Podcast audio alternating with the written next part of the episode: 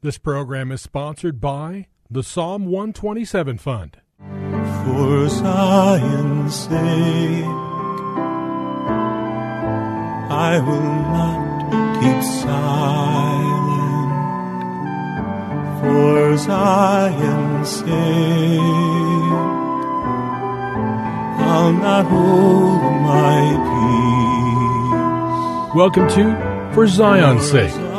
Isaiah 62 1 is taken directly out of the Hebrew Scriptures when the prophet Isaiah declared, For Zion's sake I will not keep silent, and for Jerusalem's sake I will not keep quiet, until her righteousness goes forth like brightness, and her salvation like a torch that is burning.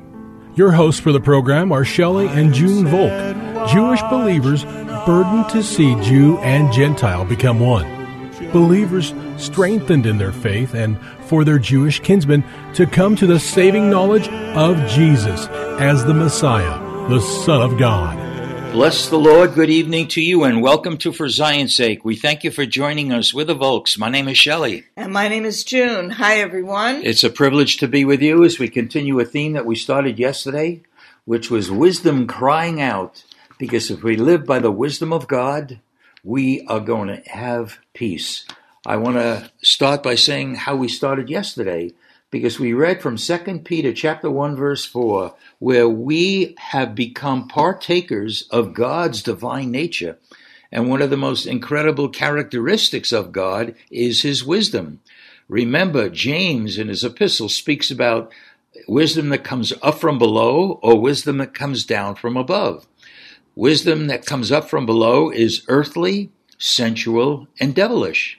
The wisdom that God brings us, which comes down from above, is pure, peaceable, reasonable, full of mercy, without hypocrisy, unwavering, and it is full of good fruit.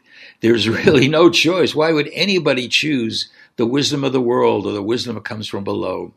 God is the, Jesus is the embodiment of wisdom. And when we think of wisdom, we go to one of the books that are considered one of the books of wisdom, and that is the books of the book of Proverbs. We started by reading from Proverbs chapter 1, beginning in verse 20. Wisdom shouts in the street. She lifts her voice in the square. You could even sensing wisdom is crying out. It wants to get hold of our attention. At the head of the noisy street, she cries out. At the entrance of the gates in the city, she utters her sayings.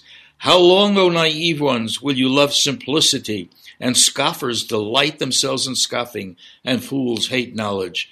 Turn to my reproof. Behold, I will pour out my spirit on you. I will make my words known to you. What an invitation from wisdom, who is the Lord. And wisdom cries out at the gates those very words you read, Shelley, as a warning to us, because if our listeners have never been to Israel, the gates that have an entrance into the old city, the city of David, all have gates. And the heavenly Jerusalem all have gates. And so to enter the gates into the city, Shelley, we need God and His life and His holiness. And He lives in us and He allows us to be made partakers Hallelujah. of His life. So we're really blessed when we learn to walk in the Spirit, in God's wisdom, allowing His wisdom to lead and guide our lives. Junie, how long, how often, I should say, have we uh, sung one of the Psalms that starts out by saying, I will enter his gates with thanksgiving and his courts with praise. So God is really calling us, especially in the chaos and the turmoil, in the, divisive, the divisiveness in the world. Our eyes have to be kept on the Lord, and we need to live in his wisdom. We read from Matthew 7, verses 13 and 14. Speaking of gates, Junie, wide is the gate, and broad is the way that leads to destruction, and there are many who go in by it. Narrow is the gate, and difficult is the way which leads to life, and there are few who find it. And you know, Junie, it wasn't in the prepared notes, but you brought out the the issue of peace yesterday. You even tested me if I'm living in peace. Well, for the most part, yes, but there's some bumpy times on the road. But if we're living in the wisdom of God, if, as the Proverbs talk about, wisdom, knowledge, understanding, and discernment are all available to us because that's part of the divine nature, we will have the peace that passes all understanding, not dependent upon circumstances, but dependent upon who we are looking to. It was actually in one of the verses you read, Shelley, that peace will be added right. unto us. So if we're not walking in wisdom, if we've been living in sin, if we've been making wrong choices, we can turn to the Lord even now and ask the Lord to add peace to our life Hallelujah. and give the Lord your heart and give him your life and he desires to heal us Oh, Lord to save us to restore us to the way he created us to be Amen. in his image and his likeness shelley Yeah, let me say this, Junie, to all of our listeners. If you don't feel that peace, you might not understand it, but that's what it says peace that passes understanding. I just encourage you to read uh, the early chapters of Proverbs, especially, and uh, enjoy and enter into his understanding and discernment and wisdom.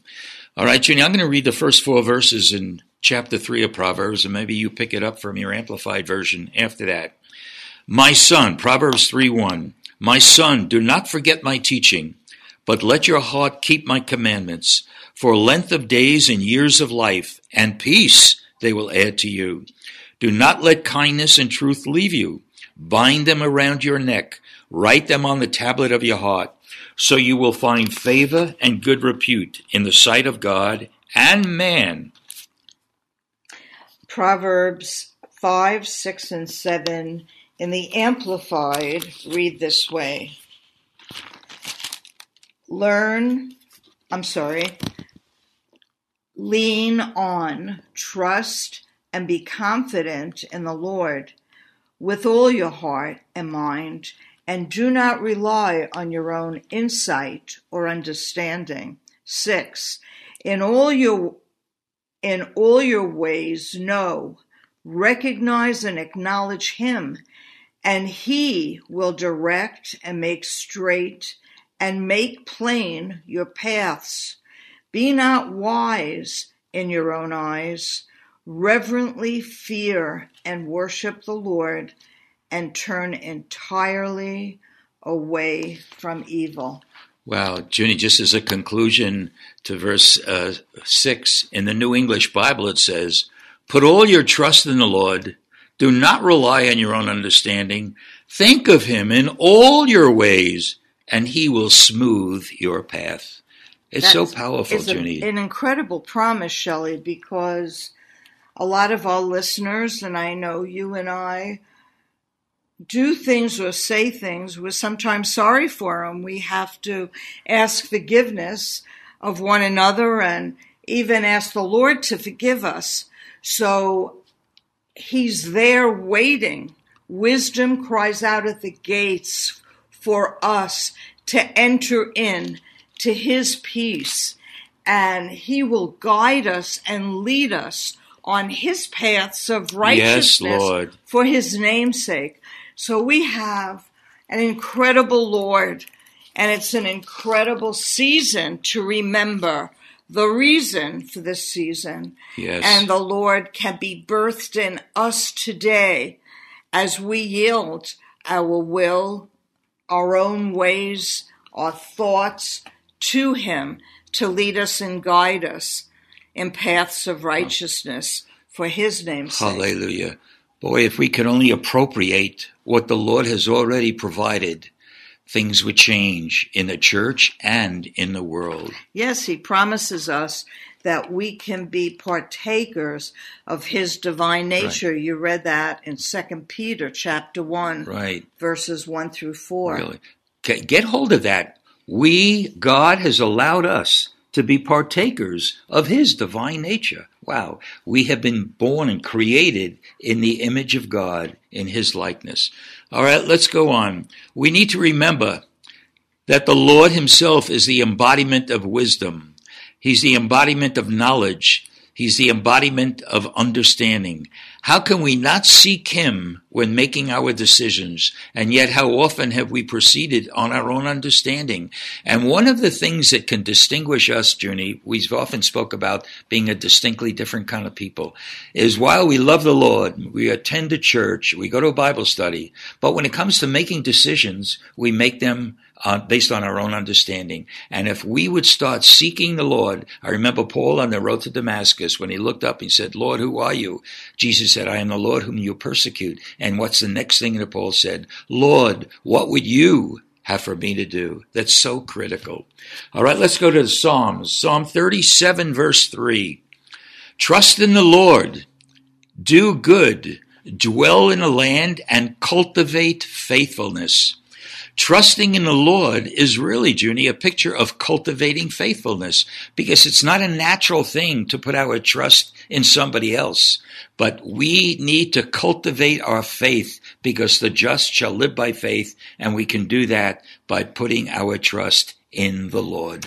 And, Shelley, the Lord is faithful. Amen. So really. if we trust the Lord, it's His faithfulness that is being cultivated Amen. in all life. He's transforming us into his likeness. And what I think of as an example, Shelley, in trusting him is the prophet Elijah was told to go to a brook and live there and uh, drink from the brook, and God would command the ravens to feed him. I mean, Shelley, ravens don't feed people. Hmm. We feed the birds. And of all the birds mentioned that God created, a raven Noah sent out to see if the land was dry because he knew that if the land was dry and there was food, the raven wouldn't come back. There was a drought at that time, of course. It didn't rain for three and a half years, which adds to the story. Well, that's Elijah going to the brook, but Right. Noah, it flooded Oh, the earth. Right. So anyway, the second time the raven didn't come back, Noah knew that the ground was dry. He took the food away. My point is, God told Elijah to go to a brook. It wasn't going to rain for three and a half years, like you said. And ravens don't feed people, but Elijah obeyed the Lord. Mm.